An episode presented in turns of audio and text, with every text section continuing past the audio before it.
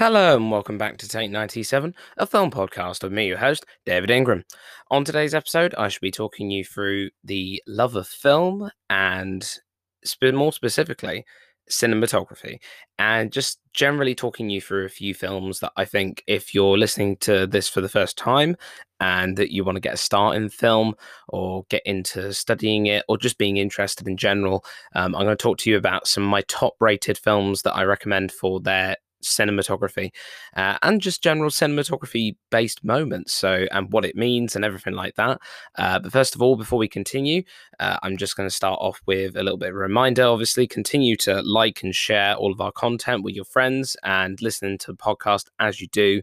Obviously, keep an eye on our social medias. Follow us on the Take ninety-seven podcast Twitter and Instagram pages so you can stay up to date with all the latest news, and also just get involved with any podcast polls or questions or opinions, any discussions that we might have on there. And we look forward to hearing from you on all of those. And before we continue on, guys, for this episode of cinematography, I'll just let you in on some news about actual films that are coming out. Uh, so uh, on Netflix, as it stands now, Uh, the David Fincher film Mank is now out, and that's based around how the film Citizen Kane came to being and how it came to be written uh, by its writer, who was nicknamed Mank, name of the film. And obviously David Fincher hasn't produced anything in quite a long time, uh, or a longish time anyway, for by director's standards. Uh, so this looks like it could be one of his masterpieces. It's set in the golden age of Hollywood, obviously. It's about the Orson, how the Orson Welles film Citizen Kane came to be, and the way I've read up stuff on it, and it looks genuinely delightful. It's in terms of cinematography, actually, you know, it's a digital film. It's a film shot on digital, but it's been made to look as if it's been left in a cupboard in a vault of one of the old studios for God knows how long. Uh, and it's got all like film grain and little ticks and spots on the soundtrack and on the actual picture itself. Uh, it's black and white as well. So, and it's looking at Hollywood's golden age. Once again, I love re- retrospective pieces that look at classic ages gone by and, you know, present them anew and with a fresh eye, shall we say, but also with a sense of nostalgia to them. Uh, that's out now on Netflix straight away. You can stream that straight away now. I'm going to probably do a review of that some point in the not too near distant future into the new year, because it looks fantastic. Uh, other news for you, obviously, with the recent news on H B O Max's plan to re- uh, re- with Warner Brothers to release all of their uh, twenty twenty-one slate on the streaming service H B O Max. It's good for the U S, not so much good for us in the U K. Obviously, we'll still be getting cinema releases, but in reference to that, Wonder Woman nineteen eighty-four is finally making its way back to cinemas in December. So as of the recording of this episode, and that's the sequel to the original uh, Wonder Woman as part of the D C Extended Universe, uh, featuring Gal Gadot as Wonder Woman herself. And it just, this one, I mean, I didn't mind the first one, but this one, because it's got that eighties setting and it's bright and colorful, it looks kind of more Marvelish, if that makes sense. But I look forward to that. And then on top of that, obviously, there's recent in other movie news, there's the whole uh, potential recasting, the recasting issues with uh, Johnny Depp's character Gellert Grindelwald in the Fantastic Beasts film, uh, in the third Fantastic Beasts film that should hopefully be coming back out uh, in twenty twenty-one, possibly later into twenty twenty-two, uh, as it has resumed production in some form. But like we say, Johnny Depp has been replaced. I, I believe it's Mads Mikkelsen has been was touted to play new Gellert Grindelwald, and you know, we'll see what happens in the future with that franchise. I know it's losing a lot of popularity as the days gone by because of certain issues that have been going on in the news and the media, but I just I'll, I'm interested to see, because although in Harry Potter they couldn't help the recasting of Dumbledore, I do feel that, you know, this one's a bit different and we'll have to keep an eye on it. But that's my bit of movie news for you guys before we go on to the actual center of the podcast. So I'm going to just quickly rattle off a couple of films that I recommend to you uh, for really great cinematography. Uh, and I'll list them here now. So I've got Bad Times at the El Royale, Drew Goddard film. Brilliant film. It's quite a recent-ish release within the past couple of years. Uh, it's got some lovely, lovely cinematography Uh, based images, it, you know, images that have been created through great craft through the cinematography. Uh, Eyes Wide Shut by Stanley Kubrick, and also the likes of other classics from the cinema age, but I'll be going through those later as we get through the, going through the podcast. And uh, so first of all, I'd just like to start off with anyone who doesn't know what that is, what cinematography is. Cinematography is, you know, it, it's based on the camera movement, the lighting, uh, you know, shadows, light and dark, everything all combined together. The overall how we construct an image, how the camera uh, creates this story that we're watching visually. So how, how the visual storytelling comes into play is all because of the cinematographic, if that's even a word, skill that is produced by the director of photography, who is a member of the production team who works very closely with the director, who essentially helps visualize what the director wants on the screen. So the director will, you know, have all thought, thoughts, feelings, and everything in between, you know, how he or she feels about the film and what direction it should go in, in terms of character motivation, thematically, and, you know, overall what the finished product should look like. The D O P, as he, as they are shortly, in short abbreviation for them, is uh, the director of photography is basically there to assist the director in uh, more of a capacity than the assistant director would. Uh, the assistant director is essentially like like the next per- best person to the director, but, you know, does a lot of legwork. But the D O P does a lot of the technical work in terms of the Uh, how the shots come to fruition on the screen. And a lot of that, you know, that involves planning how, you know, lights will be positioned so that we get the prime optimum lighting. So for instance, in a film like Bad Times at the El Royale, uh, it's very, there's a lot of, a lot of it, the majority of the film is set at nighttime. Uh, there's only a few daytime scenes, but a lot of it is taken over the course of like a night, one single night. And it's very much, you know, it's very dark and shady, and the only light that you get is like artificial lights from the hotel itself.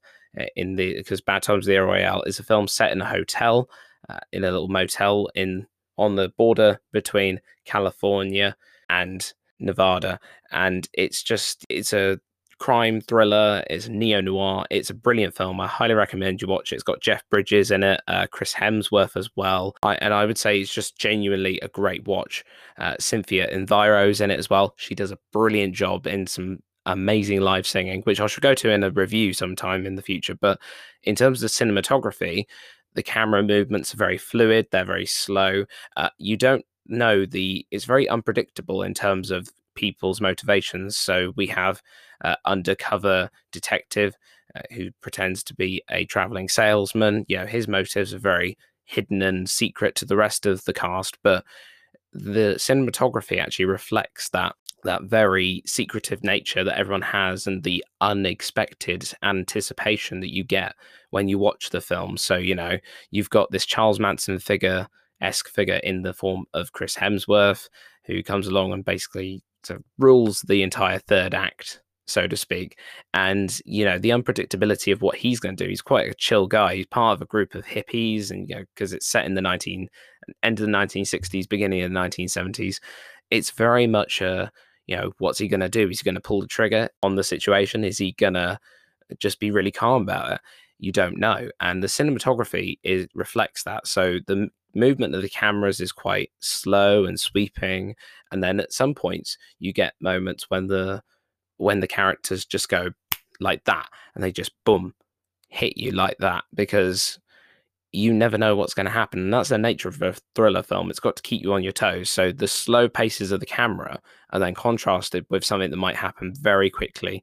So for instance, there is a scene in which we're just shot uh seeing uh, the head and shoulders, Uh, so medium close-up of Cynthia Enviro's character with Jeff Bridges, and they're together talking. It's very slow.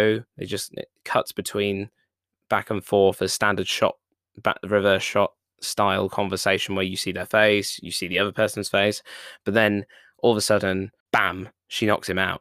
And then all the pace of the film picks up from there. Obviously, we do then go to another part of the story, but when we come back to that moment, we're kind of suspended in this belief that, you know, we're shown the point of view of Jeff Bridges when we pick up from his point of the story. Uh, we're very slow and groggy, um, but as soon as he starts to wake up and um, his wits become more, you know, sharper, now he's regained consciousness, we also see a pickup in the speed of the camera movement. And like I said, lighting is very important as part of cinematography skill and the skills are required of a director of photography.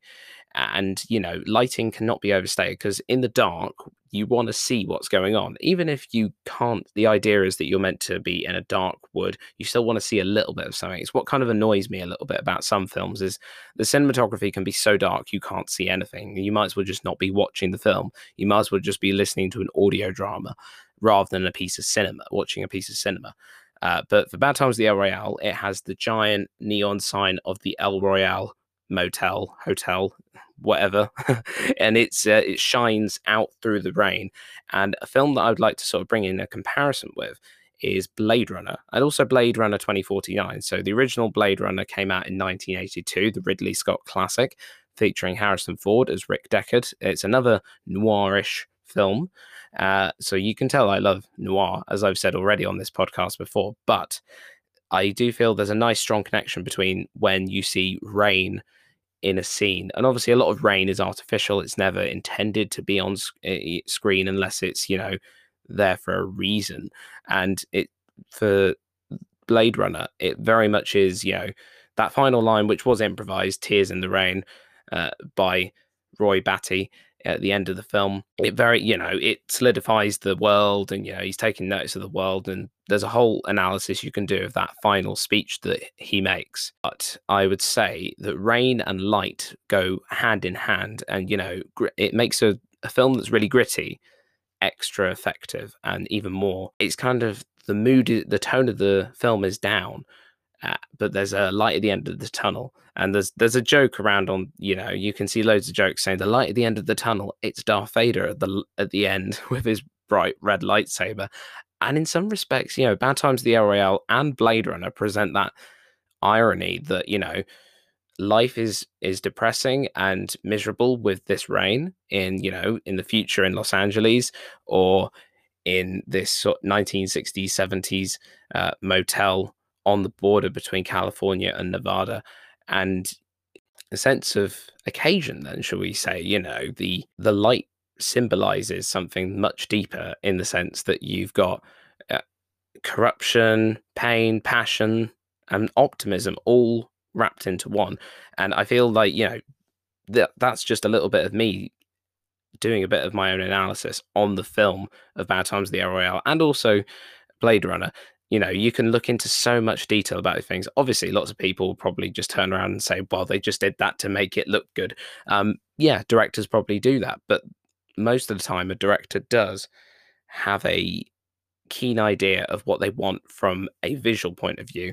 And the color palette, and, and that includes the lighting as well, whether it's really bright and it pops from the screen, or whether it's really dark and murky, can really affect the mood of the film. Uh, and like I said, pacing of the camera movement can make you feel excited or on edge, and others can make you feel relaxed. But then when things pick up and something dramatic happens in an instant, then you'll be introduced to, you know, the, the tonal shift will be in, immense, and it'll then keep you more engaged. That's probably the true sign of good cinema, uh, in my opinion. And they do that in Bad Times at the El Royale. Uh, and they do it in Blade Runner, certainly, because obviously the nature of Blade Runner is Rick Deckard. He's Harrison Ford's character. He's on the hunt for replicants. Uh, if you haven't seen the film, obviously go and watch it. But he's on the hunt for these robot replicant humanoids. And you get that relaxed sensation when he's at home and he's, you know, trying to figure out what to do and how to find these replicants. But at the same time, you get this feeling of overwhelming in terms of its overall motion, emotions, in the narrative arc that we're being presented. So, for instance, in Bad Times at the El Royale, we get rain and we see the neon light shining through this harsh, sharp rain, and, you know, the dread and th- fear that is produced in these replicants, who them themselves believe that they have a right to be alive. And the whole robot human debate continues to soar on.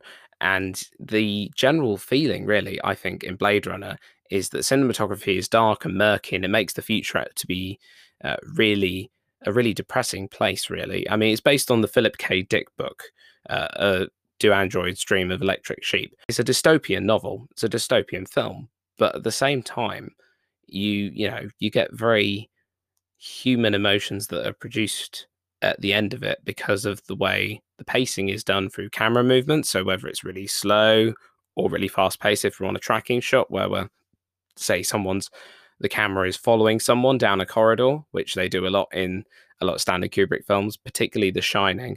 Uh, and that can be used to create tension or escalate uh, the pulse rate of you if you're a bit like, oh, what's going on? Uh, but at the same time, the, it can really just be there for tension, mostly tension building, I would say, uh, in terms of the camera movement, uh, unless you're just going for a, like a comedy in which the it's down to the editing. That's the true key of how funny uh, a comedy it becomes, or a romance film becomes romantic, and how it swells in the m- movement up to the crescendo of the music, which is the accompaniment of everything that we talk about in this podcast, the collaboration between sound and image together. Uh, and in terms of the image, I, I like to see the cinematographer's job as painting a picture, painting a picture of the film in the best possible way visually, uh, a visual masterpiece. And uh, like I said, I just mentioned Stanley Kubrick, the attention to detail that is paid. Uh, obviously, Stanley Kubrick isn't his own uh, D O P. No one is their own director of photography. Uh, they always have someone that works closely with them. I, I know Laszlo Kovacs is a man who works a lot with Martin Scorsese, uh, who obviously, if you guys tuned into the Goodfellas episode of the podcast, you know, Laszlo Kovacs, um, he didn't work on that one, but he worked on New York, New York. And I, you know, there's certain styles that certain directors of photographies have.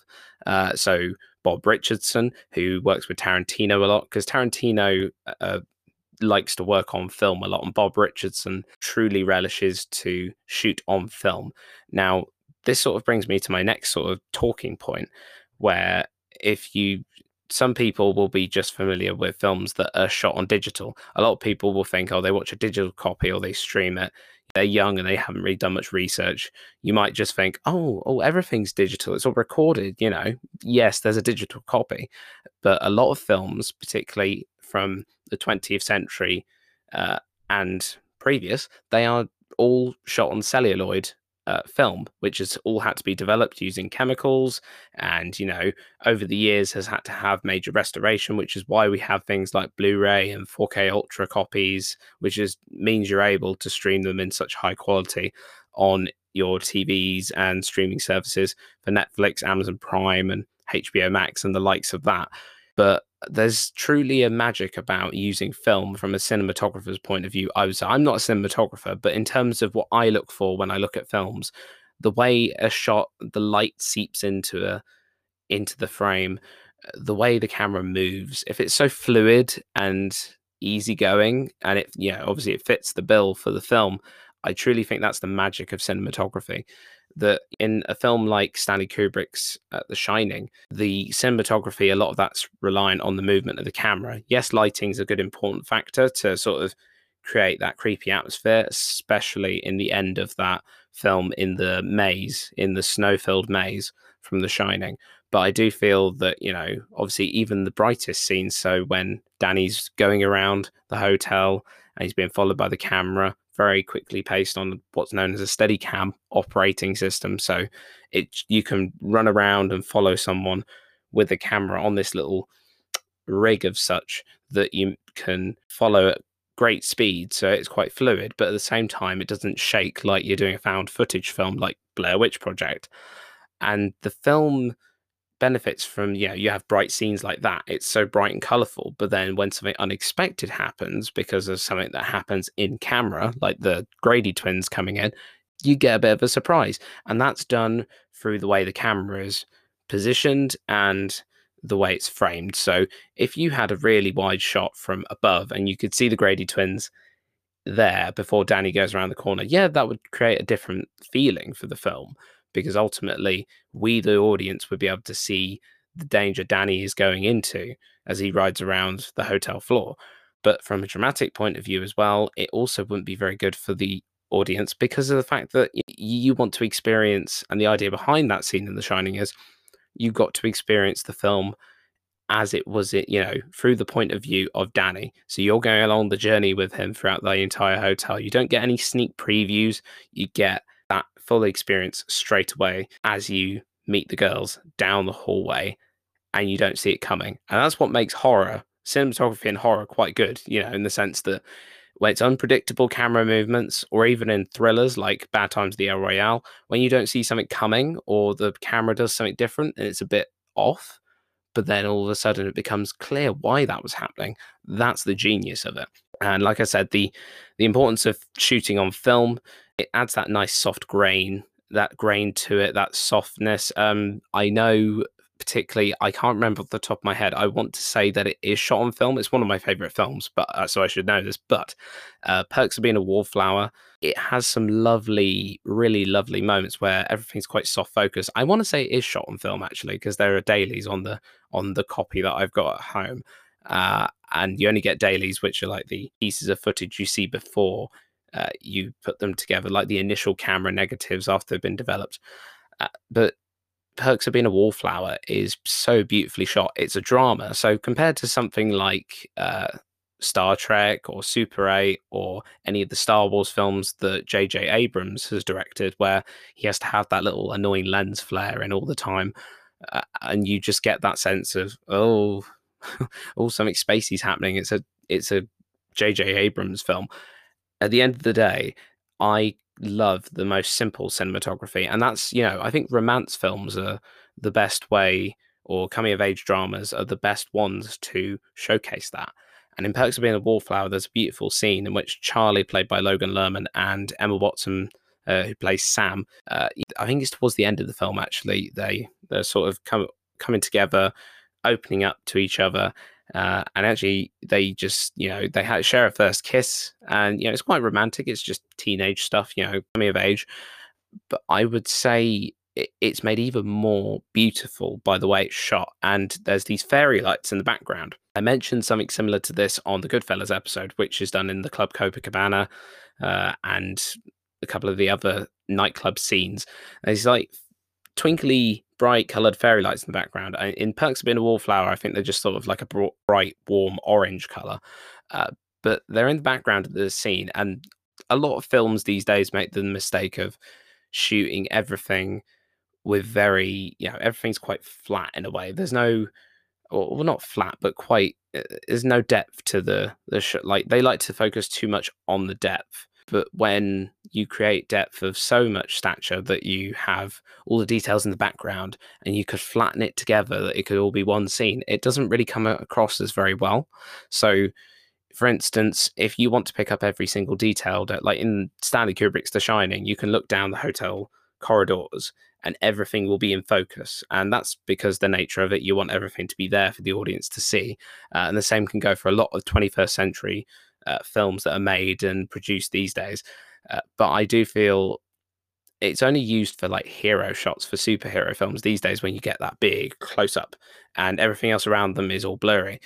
But I feel sometimes in things like The Perks of Being a Wallflower, so in this scene with Charlie and Sam, everything else around them is blurry, and it makes everything seem very dreamlike and like they're in a fantasy just for that moment as they're talking together uh, together in her room.